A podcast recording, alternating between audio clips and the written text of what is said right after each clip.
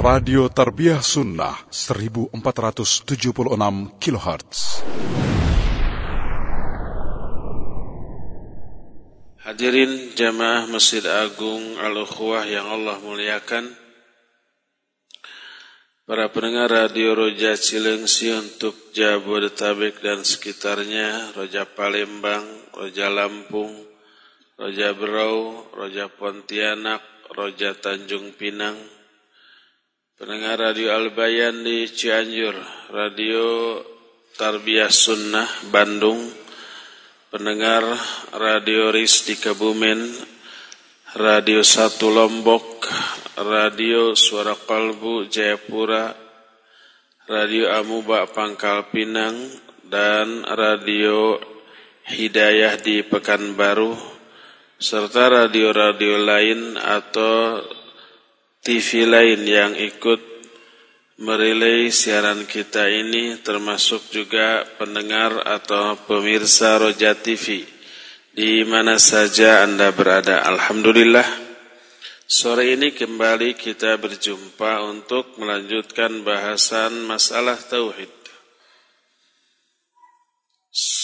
Jumat yang lalu kita sudah membahas tindakan preventif dari syariat agar manusia tidak terjerumus ke dalam syirik besar. Di antaranya tindakan preventif tersebut adalah dilarangnya perbuatan-perbuatan syirik kecil yang kelak akan menjadi syirik besar seperti dilarangnya seseorang menyatakan Masya Allah wa syi'ta Dilarangnya manusia untuk mengagungkan kuburan Membangun bangunan di atas kuburan Membangun masjid di atas kuburan Dilarang sholat ketika matahari terbit ataupun terbenam Dilarang juga safar memberat-beratkan diri ke tempat mana pun untuk ibadah kecuali ketiga tempat yaitu Masjid Al-Haram, Masjid Nabawi dan Masjid Al-Aqsa. Termasuk dilarangnya manusia mengkultuskan Nabi sallallahu alaihi wasallam. Juga dilarang menunaikan nazar di tempat yang di sana ada berhala yang disembah atau di sana suka diadakan kebiasaan-kebiasaan jahiliyah. Semua itu merupakan pencegahan dini agar orang-orang tidak kebablasan sampai terjerumus ke dalam syirik besar. Di antara penyebab orang terjerumus ke dalam syirik besar adalah al-ghullu fi haqqin Nabi sallallahu alaihi wa alihi wasallam. Berlebih-lebihan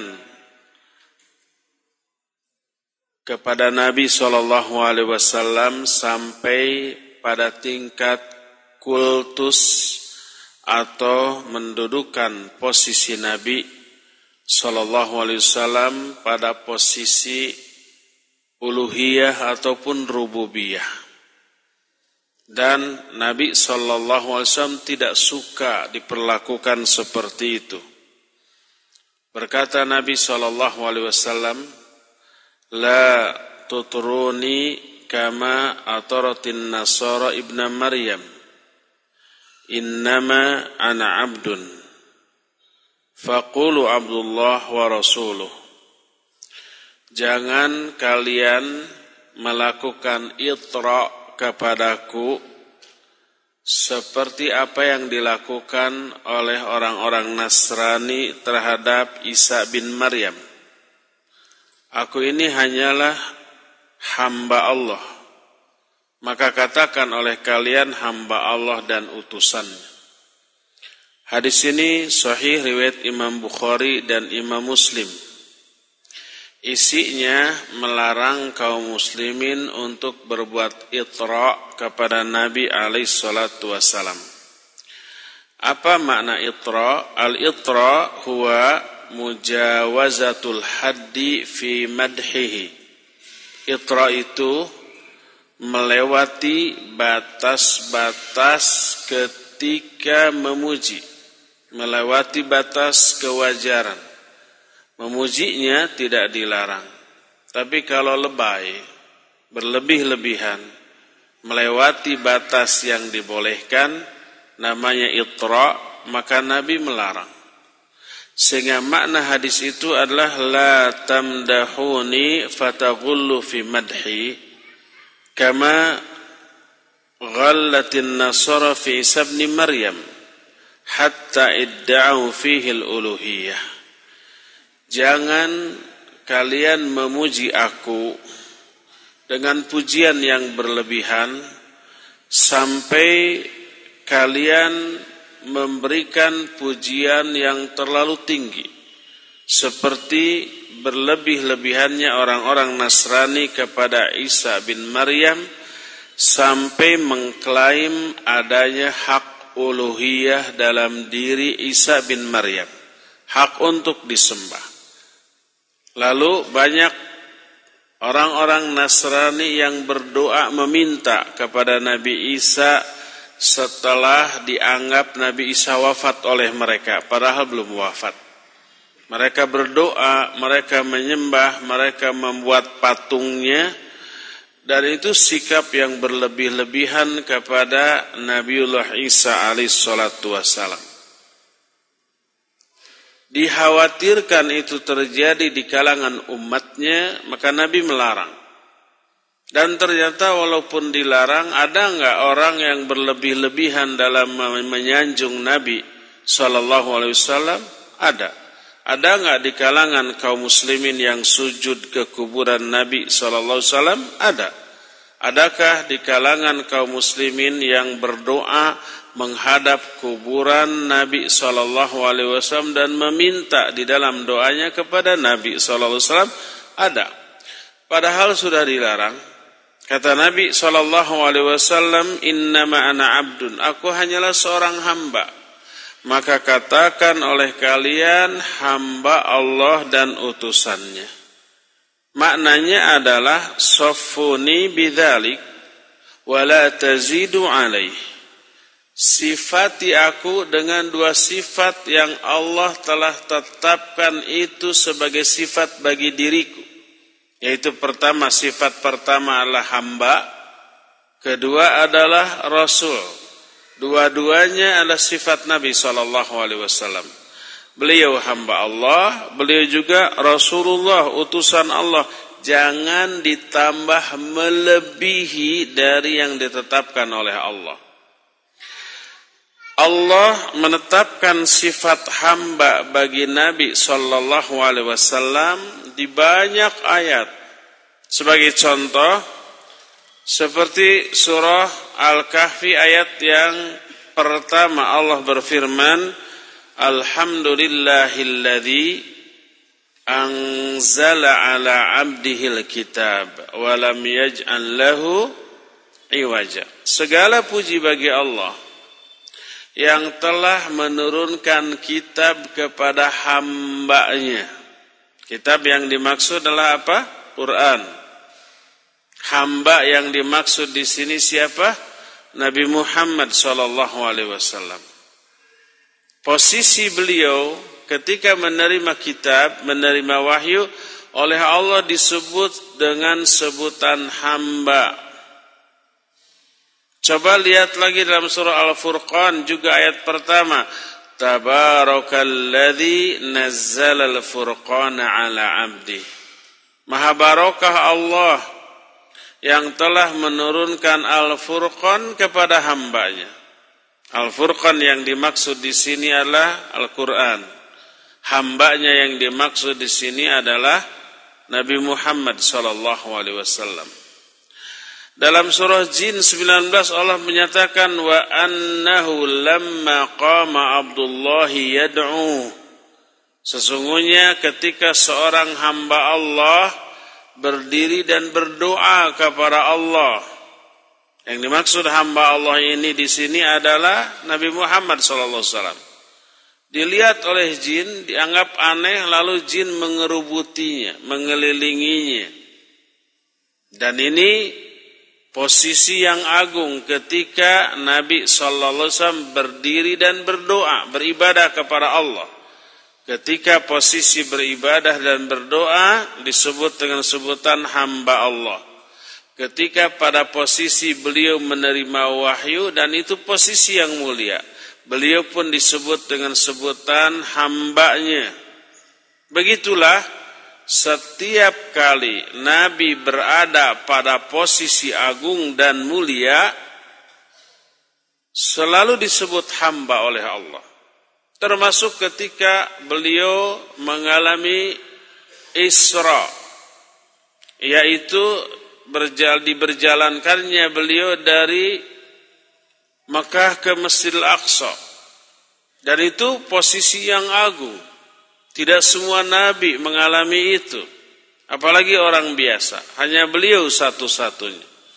Posisi yang agung tersebut oleh Allah disebut dengan sebutan hamba. Allah berfirman, Subhanalladzi asra bi'abdihi laylan minal masjidil haram ilal masjidil aqsa alladhi barakna haulah.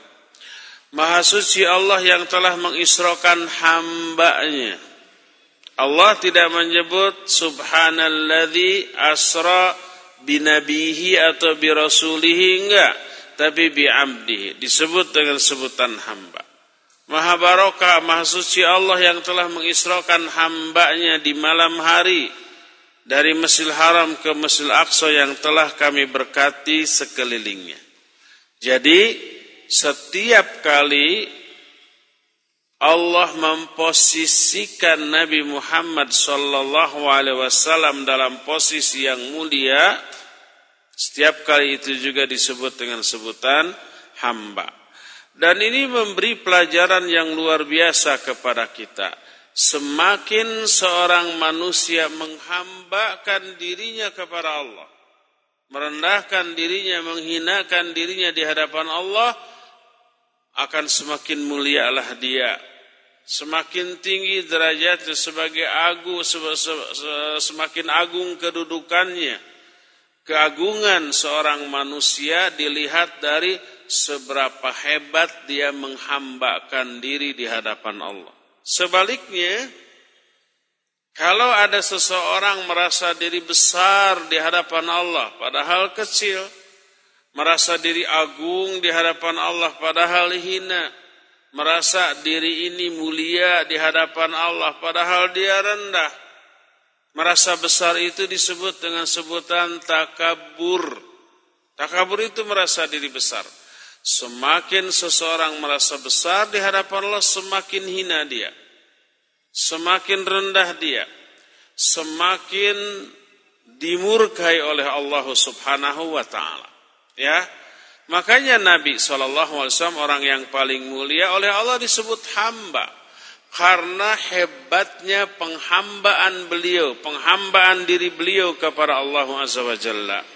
Itulah sifat yang Allah tetapkan bagi Nabi kita Muhammad wasallam beliau adalah hamba karena hebatnya penghambaan diri beliau kepada Allah makanya sebagai hamba tidak boleh dikultuskan tidak boleh untuk diposisikan pada posisi yang layak disembah tidak boleh Beliau harus diagungkan, harus dimuliakan, harus dipuji, tapi dengan kadar yang tidak berlebih-lebihan.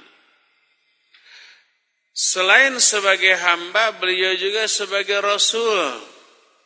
Beliau juga sebagai nabi. Sebagai hamba tidak boleh dikultuskan.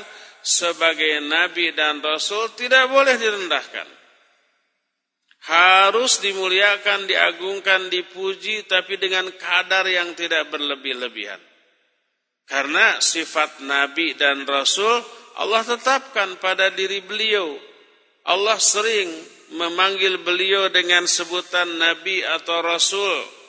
Sebagaimana umpamanya Al-Quran menyatakan, Ya ayyuhar Rasul, Ya ayyuhan Nabi, dan seterusnya itu banyak di dalam Al-Quranul Karim.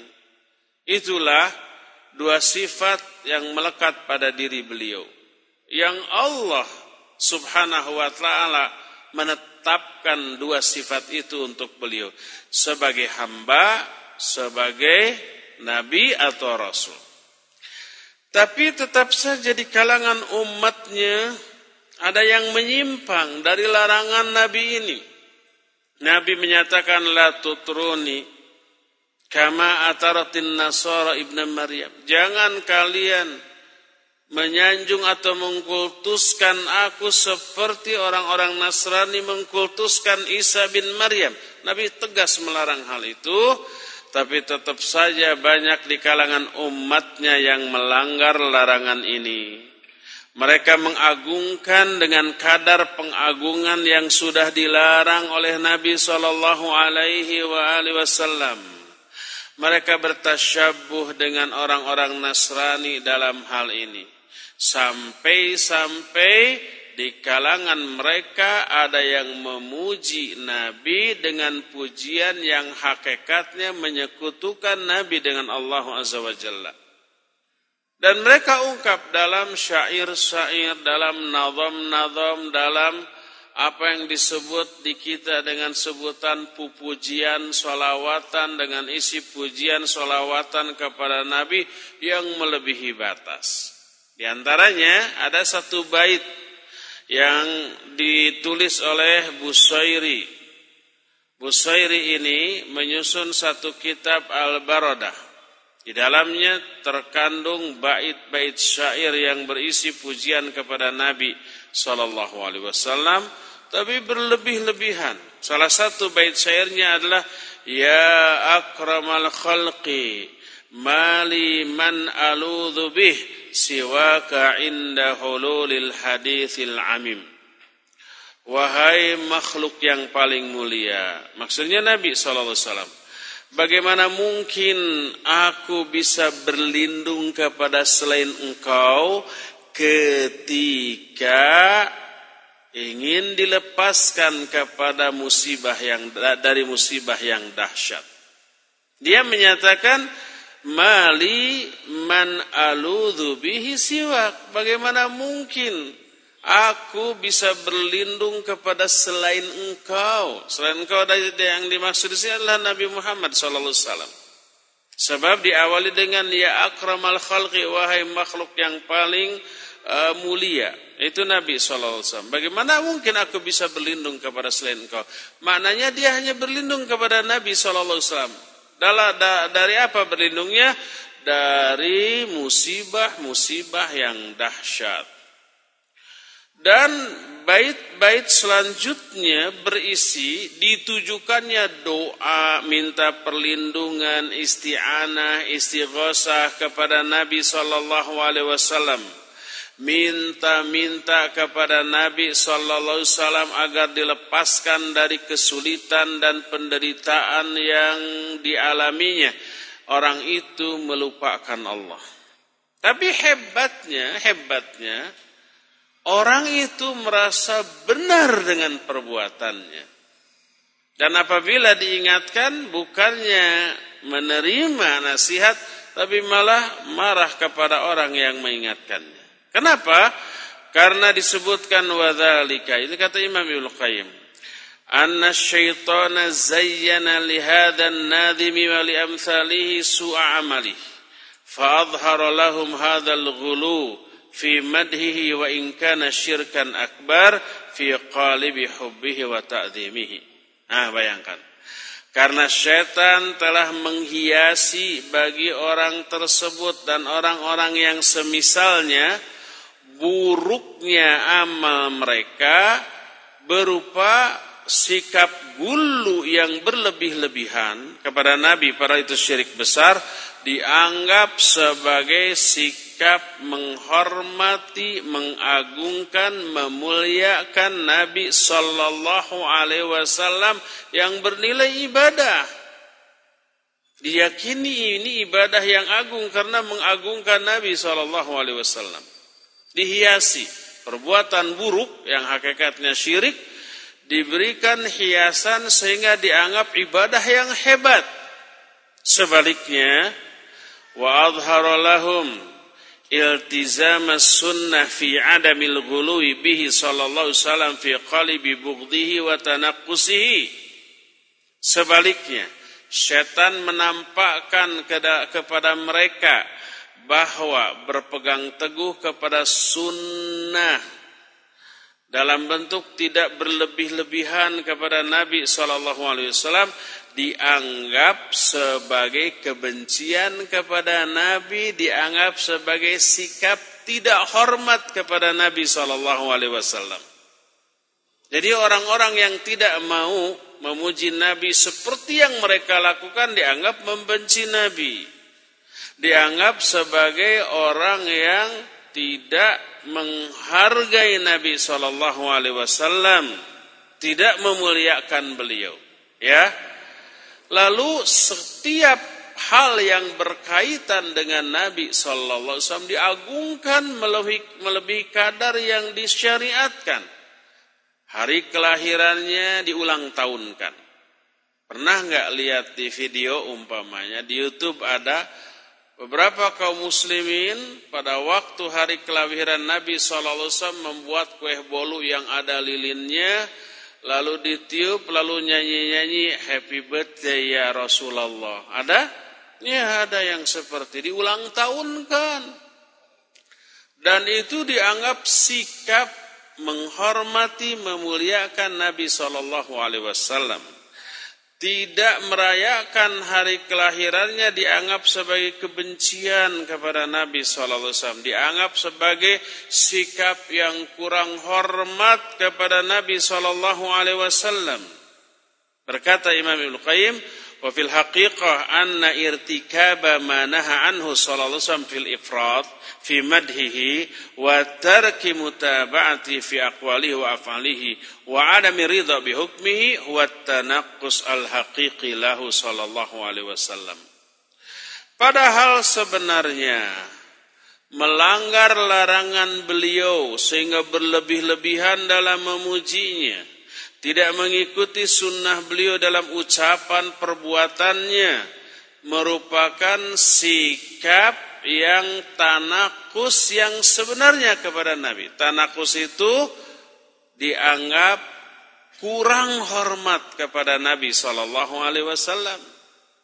Dianggap kurang hormat. Coba bayangkan ya, kalau ada orang yang mengkultuskan kita, setiap ketemu kita membungkuk ya, seperti bungkuk ruku dia kepada Allah Azza wa Jalla. Kita tidak suka, lalu kita larang.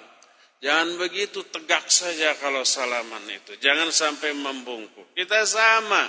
Mungkin saja antum lebih mulia di mata Allah daripada kita umpama gitu ya. Tapi orang itu tetap ingin menghormat kita, ingin memuliakan kita walaupun kita larang, tetap dia ruku. Jangan ruku, eh malah sujud. Apakah kita merasa terhormat, merasa dihormat, dihargai, dimuliakan oleh dia? Enggak. Kita akan merasa dimuliakan kalau dia nurut ke kita. Jadi begitu ketemu tegak saja, salamnya tidak sampai membungkuk gitu ya.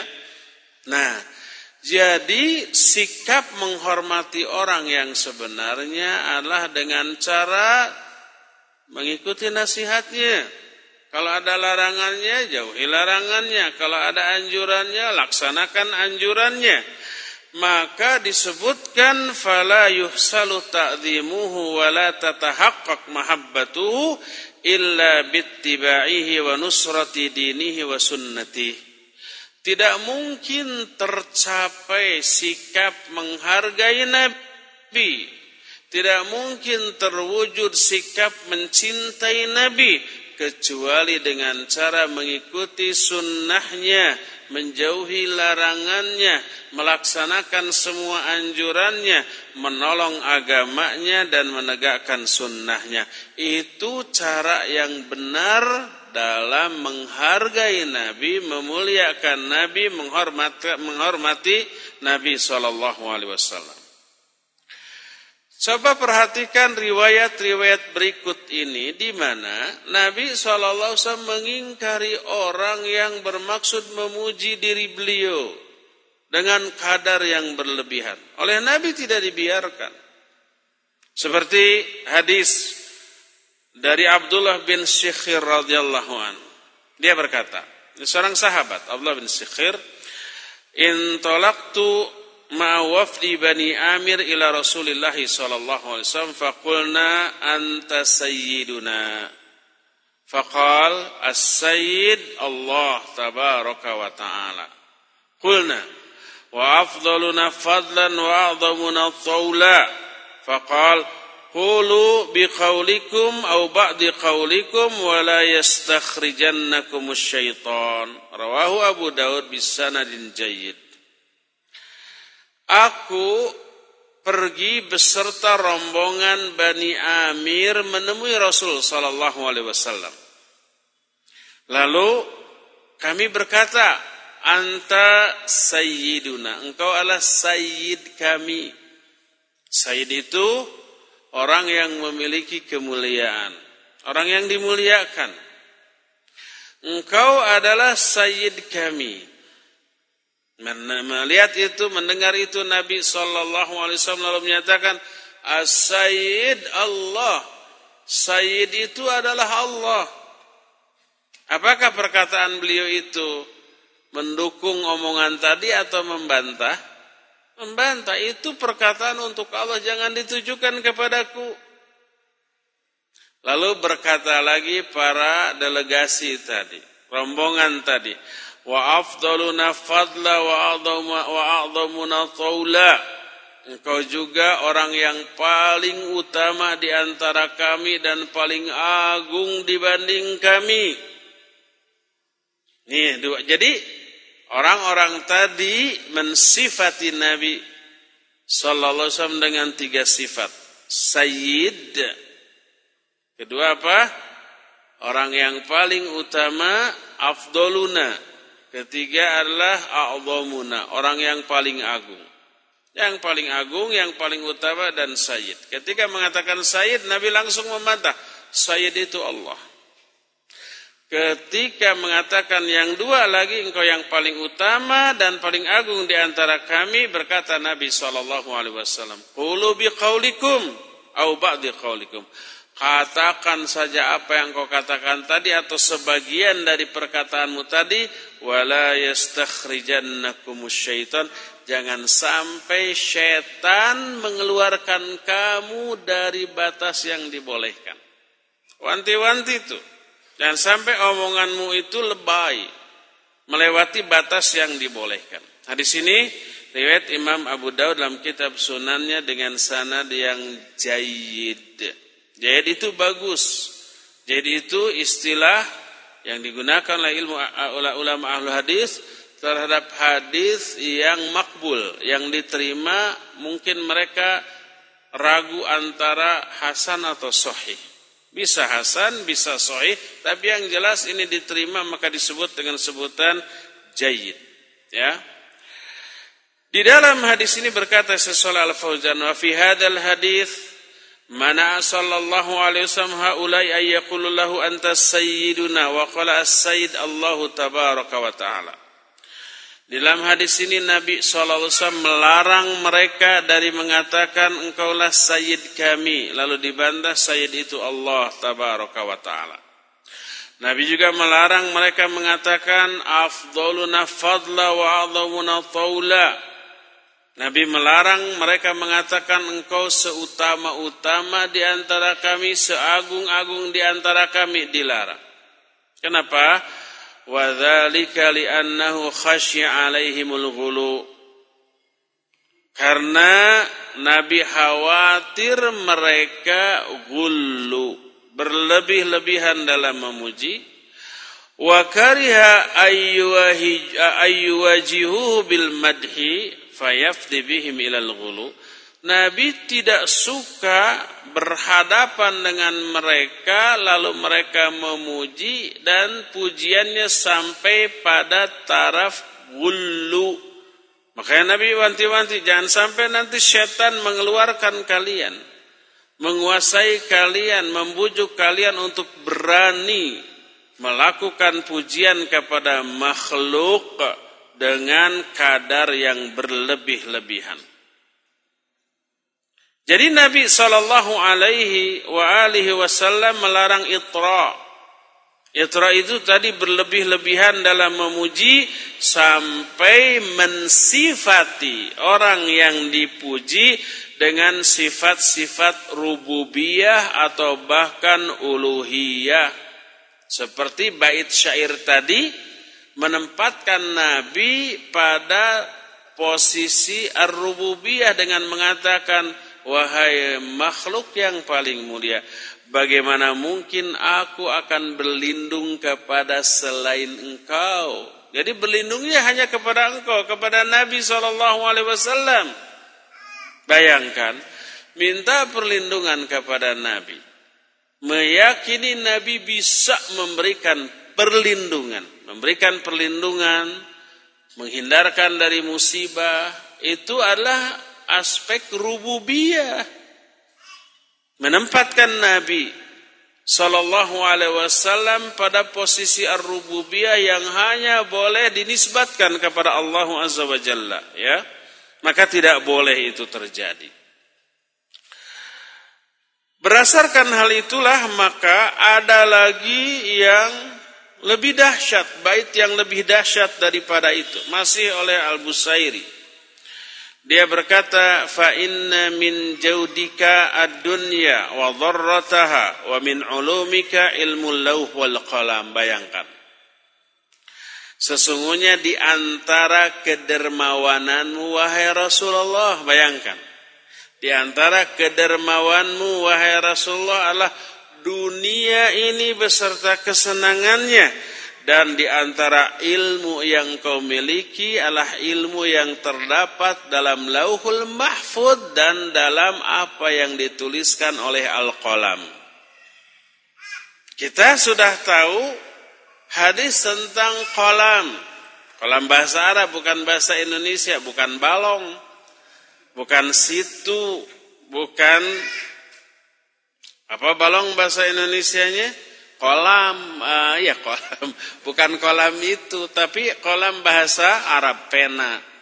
Inna awwala ma khalaqallahu qalam sesungguhnya makhluk yang pertama kali Allah ciptakanlah kolam pena.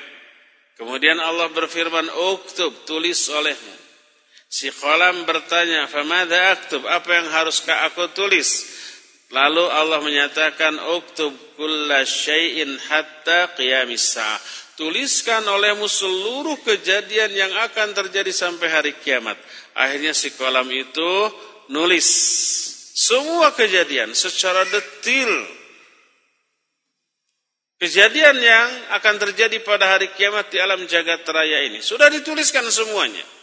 Itulah takdir Allah. Ya, Ditulis, disimpan di papan-papan yang terpelihara yang disebut dengan sebutan Allahul Mahfuz. Itu hanya Allah yang tahu. La yamassuhu illal mutahharun. Silauhul mahfud itu tidak bisa disentuh kecuali oleh makhluk-makhluk yang disucikan yaitu para malaikat. Nabi SAW sendiri tidak tahu seluruh yang tertulis di sana. Nabi tidak tahu perkara yang gaib kecuali Allah memberitahu perkara gaib itu. Alimul ghaibi fala yudhiru ala ghaibihi ahadan illa man min rasulin. Allah lah yang maha mengetahui perkara gaib. Dan Allah tidak memberitahukan perkara gaib ini kepada seorang pun. Kecuali kepada Rasul yang di Rasul yang diridhoi. Nah, Nabi tidak tahu perkara gaib. Nabi SAW tidak tahu apa yang tertulis seluruhnya di lahul mahfud. Tidak. Tapi penyair ini menyatakan wa min ulumika ilmu lauh wal qalam. Di antara ilmu yang ada pada dirimu adalah ilmu yang terdapat dalam lauhul mahfud dan apa yang dituliskan oleh al-qalam tadi. Lebay. Nabi SAW tidak mengetahui hal itu. Ya. Jadi Nabi Wasallam makhluk yang paling sempurna dalam menghambakan diri kepada Allah. Makanya Allah sifati beliau dengan sifat hamba. sebagai hamba yang begitu sempurna sikap penghambaan dirinya kepada Allah, beliau tidak suka untuk dipuji. Untuk apa? Untuk menjaga, memelihara posisi beliau sebagai hamba yang paling sempurna penghambaannya kepada Allah. Jadi sekali lagi tadi saya tekankan, Semakin seseorang merendahkan diri di hadapan Allah, menghindak, menghinakan diri di hadapan Allah, merasa kecil, merasa rendah, merasa hina di hadapan Allah, semakin mulia dia, semakin dekat dia dengan Allah, semakin diagungkan, dimuliakan, diangkat derajatnya, semakin tinggi dibanding sebelumnya. Makanya posisi seorang hamba dianggap terdekat dengan Allah adalah posisi ketika si hamba itu sedang bagaimana? Sedang sujud. Sujud itu bentuk penghambaan diri seorang hamba yang real, yang nyata dilakukan oleh anggota badannya. Sampai bagian badan yang paling dimuliakan, yaitu kepala, yaitu wajah, disimpan di tempat yang paling rendah di hadapan Allah Azza. Saat itulah si hamba itu dekat dengan Allah. Jeritan hatinya menggedor pintu langit. Didengar oleh Allah Azza wa Jalla dan dikabulkan. Berkata Nabi SAW, Inna aqraba ma yakunu bainal abdi wa baina rabbih wa huwa sajid fa fihi du'a. Sesungguhnya Jarak terdekat antara seorang hamba dengan Allah adalah ketika si hamba itu sedang sujud. Maka perbanyak oleh kamu berdoa ketika sujud tersebut. Kalau kita ingin dekat dengan Allah, rendahkan diri kita di hadapan dia. Hinakan diri kita di hadapan dia. Jangan merasa agung di hadapan Allah, jangan merasa tinggi, besar, dan terhormat di mata Allah enggak kita ini hina semakin menghinakan diri semakin merendahkan diri maka akan semakin dekat dengan Allah secara otomatis Allah akan semakin memuliakan dia mengangkat derajat dia mengagungkan dia dunia sampai ke akhirat nanti ya jadi sebagai manusia yang paling sempurna penghambaan dirinya kepada Allah, beliau tidak suka untuk dipuji. Dalam rangka apa? Memelihara kedudukan beliau sebagai sebaik-baik hamba di hadapan Allah, menjaga akidahnya dan membimbing umatnya untuk meninggalkan sikap ingin dipuji, ingin disanjung, ingin dimuliakan. Dari awal sudah dilarang tuh orang yang merasa besar, Nabi SAW dengan keras memberi ancaman. Beliau bersabda, La yadkhulul jannata man kana fi qalbihi mithqala dzarratin min kibrin. Tidak akan masuk surga Orang yang di dalam hatinya ada rasa takabur walaupun sekecil zarrah. Zarrah itu bahasa ilmiahnya atom. Bukan kacang atom, awas. Kacang atom teh sukro itu mah gede. Atom ini apa? Bagian terkecil dari suatu unsur. Saking kecilnya nggak bisa dilihat oleh mata telanjang. Jadi kalau benda ya sebesar empok kapur gitu dibagi dua. Yang setengahnya bagi dua, yang setengah bagi dua, terus bagi dua. Sampai bagian terkecil sehingga saking kecilnya nggak bisa dibagi dua lagi. Bagian terkecil dari itulah atom. Itu bahasa Arabnya darah. Kata Nabi SAW tidak akan masuk surga. Orang yang di dalam hatinya ada takabur walaupun sekecil atom. Bayangkan kalau sebesar kacang atom. Bayangkan kalau sebesar perep. Perep itu iya, kepalan. Itu gede. Sekecil itu, paling kecil nggak akan masuk surga. Apakah maknanya hadis ini menunjukkan orang yang punya takabur itu neraka selama-lamanya karena disebut layad khulul jannah atau tidak akan masuk neraka? Dijawab dengan dua jawaban oleh para ulama. Di antara Syekh Al-Utsaimin rahmatullahi alaih.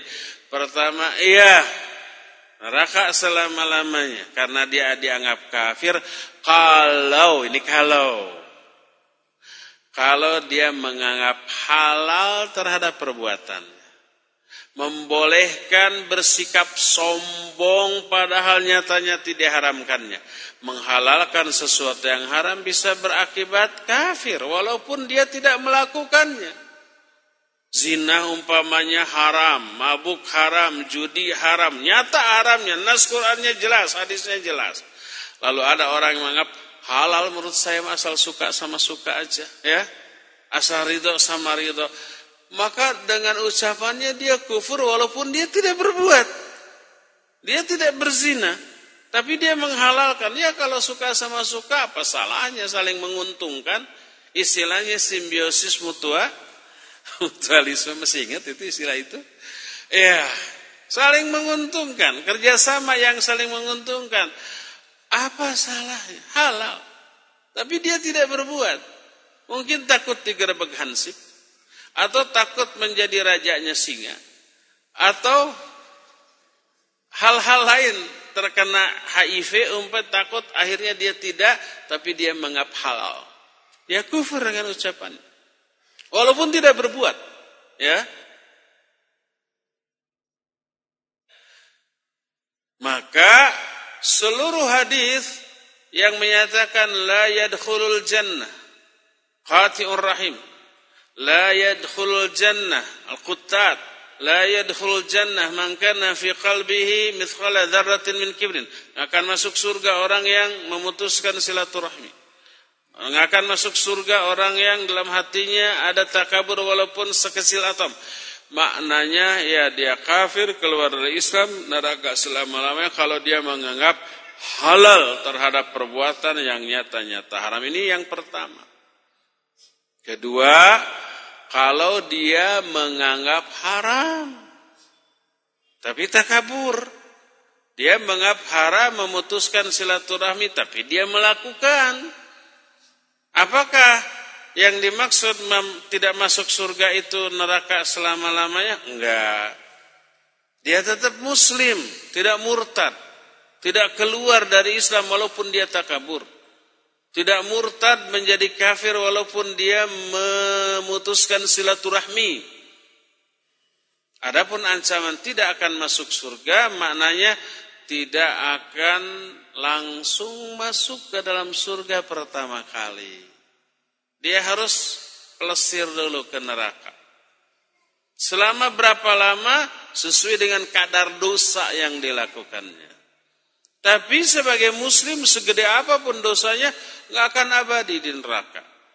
Tidak akan selama-lamanya seperti yang dilakukan oleh Allah kepada orang kafir, orang musyrik enggak. Orang kafir dan musyrik non muslim iya selama-lamanya. Ini mah orang muslim masih suka sholat, suka saum, suka, mungkin sudah haji gitu ya, suka infak, sodako, sudah zakat, cuma dia takabur. Cuma dia umpamanya memutuskan silaturahmi ke neraka, tapi nggak akan selama-lamanya. Kalau selama-lamanya berarti disamakan dengan orang kafir, orang musyrik. Allah berfirman, "Afanaj'alul muslimina kal mujrimin. Malakum kaifa tahkumun?" Apakah kami akan menyamakan orang muslim dengan orang fajir, orang durhaka, orang kafir, orang musyrik? Tentu saja tidak. Orang muslim berdosa, dosanya besar masuk ke neraka, tapi nggak akan abadi. Nggak akan selama-lamanya.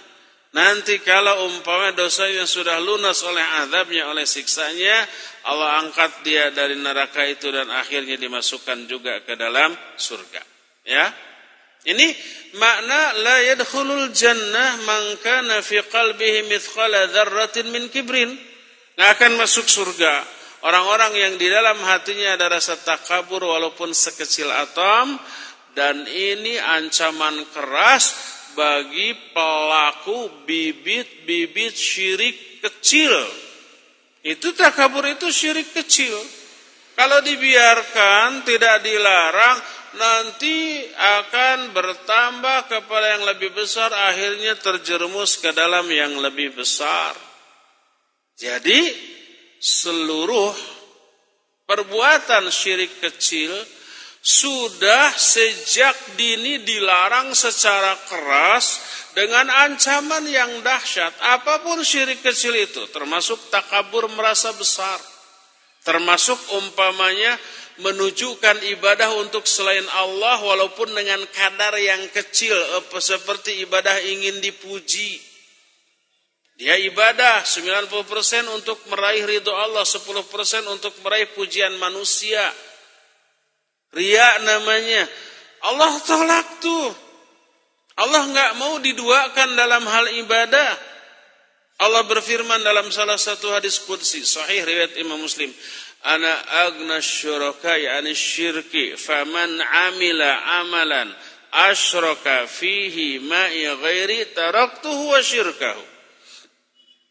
Aku ini zat yang paling tidak membutuhkan sekutu tidak membutuhkan saingan tuh, tandingan enggak. Maka siapa orang yang ngamalkan satu amalan, tapi dia menyekutukan aku dalam amalannya itu dengan yang lainnya. Diduakannya lah niat ibadahnya. Sebagian untuk Allah, sebagian untuk pujian orang. Allah menyatakan tarok tuhu wa aku tinggalkan dia. Aku tinggalkan juga perbuatan syiriknya. Enggak diterima. Ibadah yang agung terkotori oleh noda walaupun setitik. Rusak seluruhnya. Ada peribahasa karena nila setitik, rusak susu sebelangga satu baskom susu gitunya, susu murni itu dari Lembang. Eh, termasukkan satu nila Nila teh apa ikan? Satu nila. Nila itu apa? Racun apa? Kotoran lah gitu ya. Terciprati umpamanya kotoran. Maka rusak. Walaupun hanya sedikit. Coba umpamanya antum sering saya umpamanya berikan contoh ini. Ada tukang bakso lewat. Itu langganan kita. Apalagi ahwat yang basok maniak. Mang, basok dua mangkok. Sudah, di, sudah dicanangkan mau dua mangkok. Seperti biasa yang enak. ya. Ada basonya, ada tulangnya, ada gajinya, ada ada ada segala macam yang yang enak-enak. ya. Pas mau disajikan, si tukang baso bersin. Hasih. Ada yang loncat ke mangkok basonya. Yang loncat ini sedikit dibanding bakso satu mangkok. Kita lihat. Mau nggak kita nerima? Enggak. Tapi kan bakso ini berubah nggak rasanya? Enggak. Aromanya berubah nggak? Angger, bau bakso gitu ya. Rasanya malah mungkin lebih enak. Kenapa kita nggak mau menerima? Padahal itu masih bersih loh. Rasanya nggak berubah.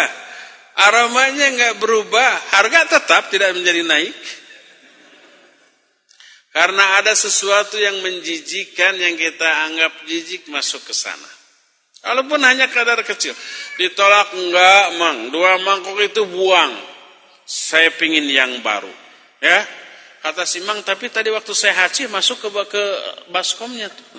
Kalau begitu nggak mau beli lagi selama-lamanya. Ditolak, ditalak tiga. Ya. Nah, bayangkan kita nggak mau. Apalagi Allah Inna Allah tayyibun la yakbalu illa tayyib. Allah itu maha baik, nggak mau menerima kecuali yang baik-baik. Amalan apa pun yang terkotori oleh niat-niat buruk Allah tolak. Tidak hanya ditolak.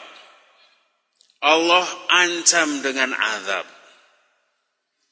Allah berfirman salah satunya dalam satu surat.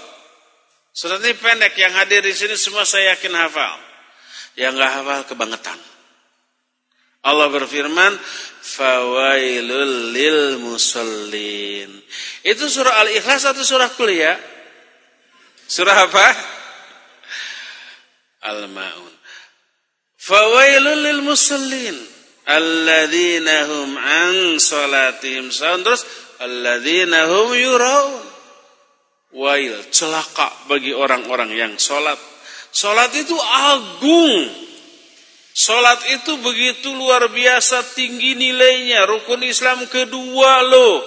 Tapi kenapa orang yang sholat oleh Allah diancam dengan kecelakaan? Karena ternodai oleh dua. Alladzina hum an sholatihim saun. Yang kedua, alladzina hum yura'un riya. Ria ini bibit syirik loh. Syirik kecil disebutnya karena membagi dua niat ibadah. Allah nggak mau diduakan tuh. Ahwat saja nggak mau ya diduakan coba tanya. Apalagi Allah Azza wa Jalla. Nggak mau diduakan. Syirik. Allah larang. Tidak hanya dilarang. Tapi juga disebut ibadahnya ditolak. Dan tidak hanya sampai di sana diancam dengan azab yang sangat dahsyat. Jadi lihat tindakan preventif pelarangan perbuatan sejak dini yang bisa menjerumus kepada syirik besar. Baik ucapan ataupun perbuatan. Termasuk hadis tadi ada delegasi dari Bani Amir kepada Rasul sallallahu alaihi wasallam lalu berkata, "Anta sayyiduna engkau adalah sayyid kami." Berkata Al-Imam Ibnu Athir, rahimahullahu taala ketika menerangkan hadis ini dalam kitab An-Nihayah kata beliau wasayyid yutlaqu 'ala rabb wal malik wasyarif wal fadil wal karim wal halim. Ya. Sayyid maknanya bisa bermakna rabb bisa bermakna malik bisa bermakna asyarif yang mulia al fadil atau yang utama al karim dan seterusnya. Lalu Kata Imam Ibn Athir, wa qawluhu sallallahu alaihi wasallam fi hadzal hadits sarif as-sayyid Allah yuridu anna su'dad haqiqatan lillahi azza wa jalla wa anna al-khalqa kullahum abidun lahu was-sayyid idza utlika 'ala Allah ta'ala fahuwa bima'na al-malik wal maula war rabb Qala Ibnu Abbas, Allahus samad ay as-sayyid alladhi kamula fi jami'an wa'is su'dah. Sabda Nabi SAW dalam hadis ini bahwa as-sayyid adalah Allah. Maknanya bahwa seluruh kemuliaan hakikatnya milik Allah. Allah baru nge-share membagi kemuliaan kepada makhluk yang layak diciprati dengan kemuliaan. Allah berfirman, "Walillahil izzatu walir rasuli walil mu'minin." Kemuliaan itu milik Allah. Milik Rasul, milik orang-orang mukmin. Kenapa Rasul dan orang-orang mukmin juga kecipratan kemuliaan itu? Karena mereka mendekatkan diri kepada Allah dengan sedekat-dekatnya. Ya. Maka hakikatnya kemuliaan milik Allah Seluruh makhluk hakikatnya hamba bagi Allah. Maka sayyid ini bila diucapkan kepada Allah dengan makna Allah itu penguasa, pengatur dan Rabb bagi semesta alam. Dan itu kandungan yang tercakup dalam lafaz as-somad. Berfirman Allah, Qul huwallahu ahad Allahus Somad. Allah itu As-Somad. Apa makna As-Somad? Makna As-Somad kata Ibnu Abbas As-Sayyid. Somad maknanya As-Sayyid alladhi kamula fi jami'an wa'i su'dah. Yang begitu sempurna di seluruh aspek kemuliaannya.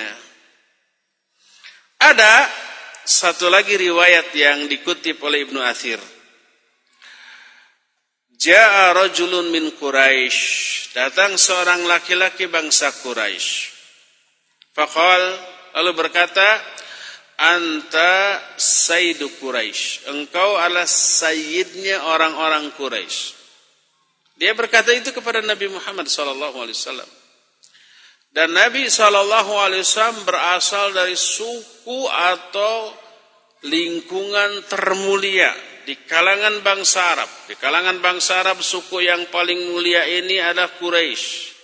Di kalangan bangsa Quraisy yang paling mulia adalah kabilah Bani Hashim. Di kalangan Bani Hashim yang paling mulia adalah kabilah Bani Abdul Muttalib. Dan Nabi SAW adalah cucunya Abdul Muttalib. Di lingkungan yang paling mulia, terdalam kemuliaannya. Makanya wajar kalau ada orang mengatakan, Anta Sayyidu Quraisy. Engkau adalah pemuka Quraisy. Engkau adalah sayyidnya orang-orang Quraisy. Melihat fakta dan data. Datanya beliau adalah berasal dari keluarga yang paling terhormat, paling mulia. Faktanya juga beliau memiliki akhlak yang paling agung, yang paling mulia. Sehingga dimuliakan oleh semua orang. Yang memberi gelar beliau dengan gelar Al-Amin ini apakah Allah atau para sahabat atau siapa?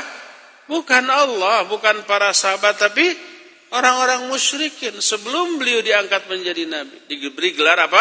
Al-Amin, orang yang terpercaya. Ya. Makanya faktanya begitu. Anta sayyidu Quraisy, engkau adalah sayyidnya orang Quraisy. Apa kata Rasul sallallahu alaihi wasallam? As-Sayyid Allah. Sayyid ini Allah. Jadi dua dua riwayat tadi dari Bani Amir ada delegasi mengatakan anta sayyiduna. Engkau sayyid kami. Kata orang Quraisy, anta sayyidu Quraisy. Engkau adalah sayyidnya orang Quraisy. Dua-duanya dibantah oleh Nabi sallallahu alaihi wasallam. Dalam momen yang berbeda, tempat berbeda, waktu berbeda. Jawabannya sama. As-Sayyid Allah Azza wa Jalla. Maknanya huwallazi tahiqqu lahu siyadah. Allah lah yang berhak menyandang sebutan as-siyadah. Ucapan Nabi seolah-olah beliau tidak menyukai dipuji seperti itu. Beliau mencintai sikap tawadhu dan yang sejenisnya, ya. Timbul pertanyaan, bagaimana dengan hadis Nabi SAW yang menyatakan, Ana sayyidu waladi Adam wala fakhra. Aku adalah sayyidnya seluruh anak turunan Adam pada hari kiamat wala fakhra dan tidak ada kebanggaan atas hal itu. Bukankah beliau sendiri mengatakan beliau adalah sayyidnya seluruh anak turunan Adam? Tapi kenapa tadi dikatakan bahwa beliau mengingkari orang yang mengatakan diri beliau dengan sebutan Sayyid.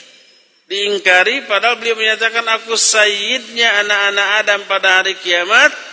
Wala fakhra. Tapi tidak ada kebanggaan. Ketika menerangkan poin ini berkata Sesoleh Al-Fauzan. Hafizahullah. Kata beliau. Qalahu ikhbaran amma akramahu Allah bihi minal fadli wa su'dan. Wa tahadduthan bi ni'matillahi ta'ala alaihi. Wa ilaman li ummatihi. Liyakuna imanuhum bihi ala hasbi ala hasbihi wa mujibihi. Walidha atba'ahu biqawli wala fakhra. Ay anna hadhihi al-fadilah walam analha min qibali nafsi. Wala uh, balagtuha biquwwati falaysa li an atafakhara biha. Ucapan Nabi tersebut dalam rangka memberitahukan kepada umat tentang pemuliaan Allah kepada beliau yang menjadikan beliau sebagai sayyid bagi seluruh anak Adam memberitahukan nikmat Allah kepada beliau, memberitahukan kepada umatnya agar umatnya ini mengimani beliau sesuai dengan kadar yang Allah berikan kepadanya. Makanya ucapan beliau tadi diikuti dengan ucapan wala fakhra, tidak ada kebanggaan. Maknanya bahwa keutamaan yang aku peroleh itu karunia dari Allah bukan aku raih oleh diriku sendiri bukan aku raih oleh hasil ikhtiarku sendiri. Maka aku tidaklah layak untuk berbangga-bangga dengan status tersebut. Dengan demikian maka kita mengetahui bahwa ucapan ana sayyidu waladi Adam yaumal qiyamah wala fakhra aku sayyidnya Bani Adam pada hari kiamat tapi tidak kebanggaan. Ini dalam rangka memberitahukan nikmat Allah kepada beliau lalu beliau beritahukan kepada umat yang mengikutinya ya. Inilah sanggahan Nabi alaihi salatu wassalam Timbul pertanyaan, bolehkah mengatakan kata-kata sayyid kepada selain Nabi Shallallahu Alaihi Wasallam? Dan boleh pulakah mengatakan sayyid kepada Nabi Shallallahu Alaihi Wasallam setelah kita mengetahui keterangan tadi? Poin itu nanti kita akan bahas di hari Jumat yang akan datang. Sekarang cukup sudah, sudah satu jam waktu yang kita habiskan. Dan sisa waktu yang ada kita akan gunakan untuk bertanya jawab. Kepada Akhi Abdul Ghafar di studio Cilengsi dipersilakan memandu tanya jawab dengan pendengar dan pemirsa. Wassalamualaikum ala nabiyina Muhammadin wa ala alihi wa ashabihi wasallam. Silakan Abdul Ghafar. Baik, jazakumullahu khairan wa barakallahu fikum. Kami ucapkan terima kasih Ustaz atas penyampaian materi di kesempatan sore hari ini. Kemudian ikhwatal Islam Padigar dan juga pemirsa, kita masuk ke sesi tanya jawab. Anda yang ingin bertanya melalui layanan telepon silahkan di 0218236543 dan pertanyaan pesan singkat ke nomor 0819896543. Baiklah, kita coba untuk menyapa di layanan lain telepon bagi para pendengar maupun pemirsa yang ingin bertanya di kesempatan sore hari ini. Tentunya kami harapkan untuk pertanyaan yang disampaikan sesuai dengan pembahasan kita. Baik, silakan. Halo. Baik, silakan. Halo. Nah. Assalamualaikum. Assalamualaikum. Waalaikumsalam warahmatullahi Dengan siapa Bapak dan uh, dari mana? Halo. Silakan Bapak. Uh, ini dengan Bapak anak. Iya Bapak dari Subang. Silakan langsung ke pertanyaannya. Iya. Assalamualaikum Ustaz. Assalamualaikum warahmatullahi wabarakatuh. Saya mau tanya. Ya. Itu bagaimana dengan penyebutan Gusti di wilayah Pasuruan biasanya kita menyebutnya seperti itu. Oke diperbolehkan apa enggak gitu. Nah. Cukup jawabannya ditegur nasihat dan juga jawaban dari Ustaz ya? Iya, baik. Nah, barakallahu fikum. Afwan. Baik Ustaz silakan. Nasihat dan juga jawaban dari Ustaz ya. Nah, barakallahu fikum. Baik Ustaz ya. silakan. Barakallahu fik. Uh, Bapak dari Subang, boleh nggak menyebut Gusti? Maksudnya kepada Allah apa kepada orang ya? E, pertama Allah Azza wa Jalla memiliki nama-nama yang dia pilih untuk dirinya. Seluruh namanya adalah terbaik. Allah berfirman walillahil asmaul husna fad'uhu biha. Wadharul ladzina yulhiduna fi asma'ihi. Allah memiliki nama-nama terbaik bukan al-asmaul hasana tapi al-asmaul husna. Al-husna adalah bentuk muannas dari al-ahsan. Kalau al-hasanah bentuk muannas dari al-hasan. Kalau al-hasan baik saja, kalau ahsan terbaik. Hasanah baik, kalau husna terbaik. Al-Asmaul Husna. Allah memiliki nama-nama terbaik. Silakan kalian panggil dia dengan nama-nama itu. Ya. Jangan panggil Allah dengan sebutan lain yang tidak Allah tetapkan sebagai nama atau sebutan bagi dirinya. Contohnya umpamanya di dalam bahasa kita bahasa Indonesia dengan sebutan Tuhan, itu maksudnya kepada Allah Azza wa Jalla. Tapi Tuhan itu bukanlah nama bagi Allah. Apalagi makna asal dari Tuhan itu adalah sesuatu yang paling awal dari bahasa Sangsekerta ya, asalnya tua, entuha gitu, entua, yang tertua lalu mengalami proses perubahan yang saya lupa istilahnya, lalu N-nya itu diakhirkan jadilah Tuhan dengan makna awal yang terawal tertua. Ya. Maka sebutlah nama Allah dengan nama-namanya. Panggil dia dengan nama-nama. Nah, di Sunda atau di beberapa daerah ada yang memanggil Allah dengan sebutan Gusti, ada yang dengan sebutan Pangeran dan seterusnya. Yang saya sendiri tidak tahu arti dari Gusti itu apa. Sebab kadang-kadang istilah Gusti oleh manusia juga ditujukan kepada orang, para raja, para pangeran, para bangsawan juga suka disebut apa? Gusti, gimana Kangjeng Gusti saja kan gitu ya sambil nunjuknya dengan jempol. Kata-kata Gusti ditujukan kepada orang sekaligus ditujukan kepada Allah. Ada penyamaan nggak? Ya. Oleh karena itulah maka terlarang kalau itu makna Gusti itu sama maknanya dan maksudnya ketika mengatakan itu ke Allah dan juga ke orang, ke bangsawan, ke keluarga para raja seperti itu, maka tidak boleh. Sebaiknya panggillah Allah dengan nama-namanya. Nama Allah amat sangat banyak. Silakan kita Pilih mana yang kita suka dari nama-nama itu dan serulah Allah, mintalah Allah dengan nama-nama itu. Nama Allah begitu banyak dan agung, kenapa kita pilih sebutan lain untuk Allah dengan mengabaikan nama-namanya?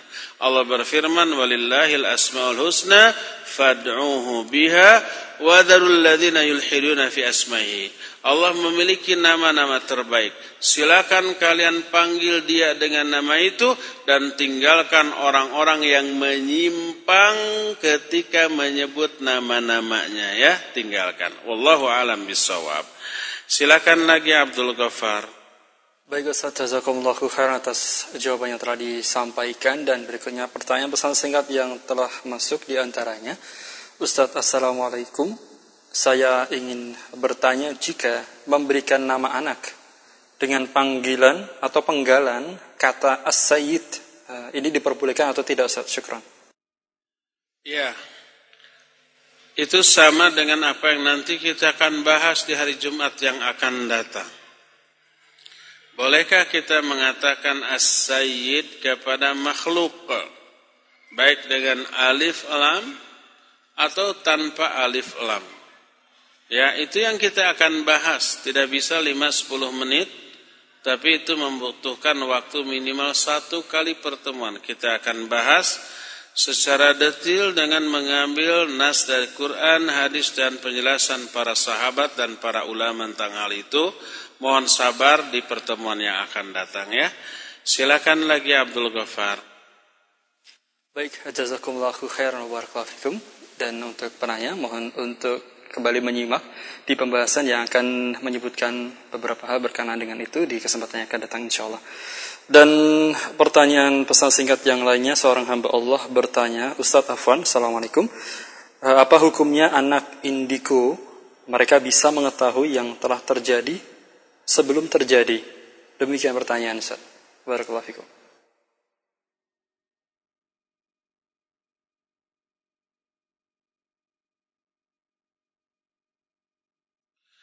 Barakallahu fiik. Fenomena indigo sering ditanyakan. Indigo ini real, nyata dan ada.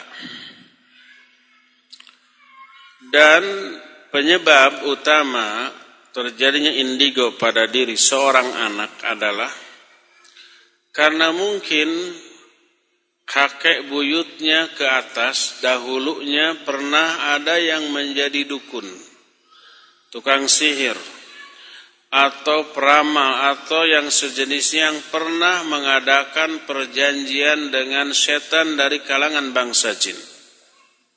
Salah satu poin perjanjiannya adalah kalau orang itu mati nanti si jinnya itu harus nurun kepada anak turunannya yang sesuai dengan kriteria yang disepakati. Belum tentu menurun ke salah satu anaknya.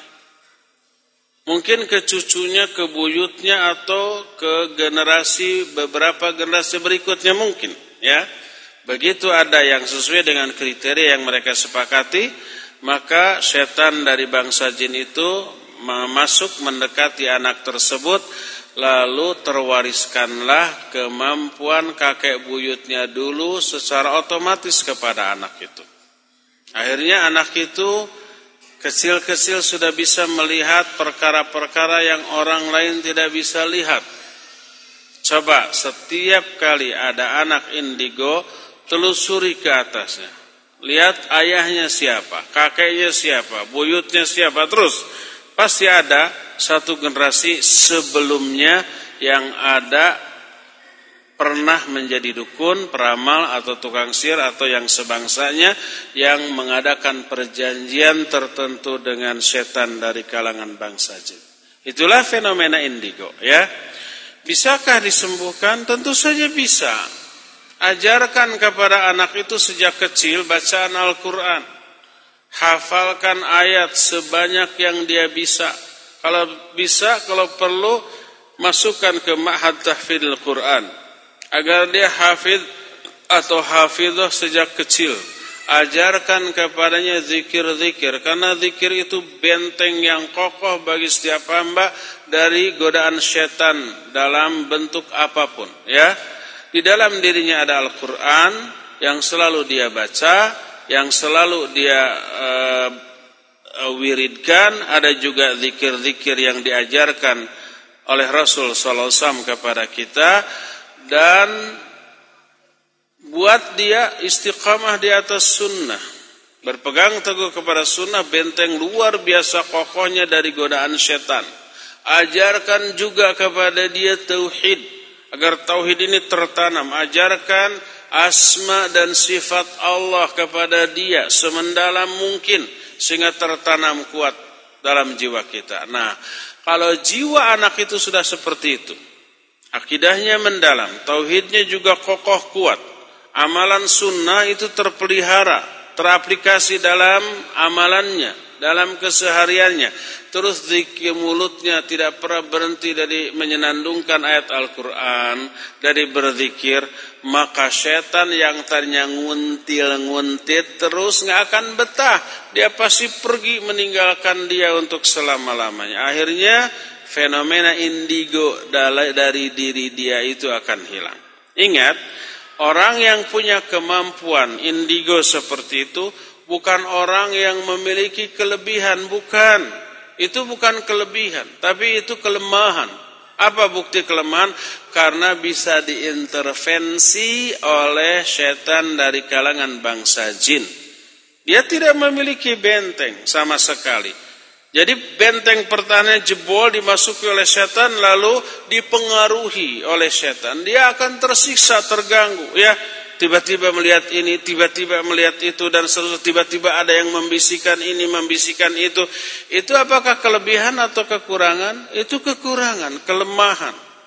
Orang yang kuat yang memiliki kelebihan adalah orang yang mampu membentengi dirinya dari intervensi setan dari kalangan bangsa jin. Jadi ajarkan kepada anak itu tauhid. Ajarkan kepada anak itu hafalan-hafalan Al-Quran, zikir-zikir. Anak itu didik untuk selalu berpegang teguh kepada sunnah, maka setan dari kalangan bangsa jin akan menjauh. Coba sekarang bayangkan, kita atau seseorang pernah nakal dahulu, punya kawan-kawan yang sama-sama nakal. Jadi dia nyamper kita, dia mengajak kita ke tempat-tempat dosa dan maksiat begitu. Suatu saat kita tobat. Ya, diajak ke tempat maksiat enggak, yuk kita ke masjid saja. Dia nguntil ikut ke masjid. Kita masuk dia nggak akan mau masuk.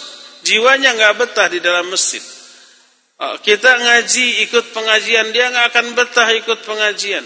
Kita baca Quran di masjid, dia nggak akan betah berada di masjid. Lama-lama orang itu ah nggak mau bersahabat terus dengan dia, akhirnya dia meninggalkan kita, kan gitu. Karena beda lingkungan. Lingkungannya tidak cocok dengan jiwanya. Itu orang loh, yang tadinya bersahabat dengan kita, berada di tempat kotor, tempat maksiat, tempat dosa-dosa, lalu kita tobat meninggalkan lingkungan itu. Kawan kita ngejar, ngikut, aja ke masjid. Yang akan mau akhirnya dia meninggalkan kita juga. Itu orang. Demikian juga setan dari kalangan bangsa jin. Ya. Ya, sore hari ini cukup sampai di sini. Waktu yang kita miliki sudah habis. Insya Allah kita akan lanjutkan bahasan ini di hari Jumat yang akan datang. Materi kita nanti tentang Sayyid. Kelanjutan dari materi ini ya. Insya Allah. Subhanakallahum bihamdik. Asyhadu an la ilaha illa anta astaghfiruka wa atubu ilaik. Walhamdulillahi rabbil alamin. Wassalamualaikum warahmatullahi wabarakatuh. Radio Tarbiyah Sunnah 1476 kHz.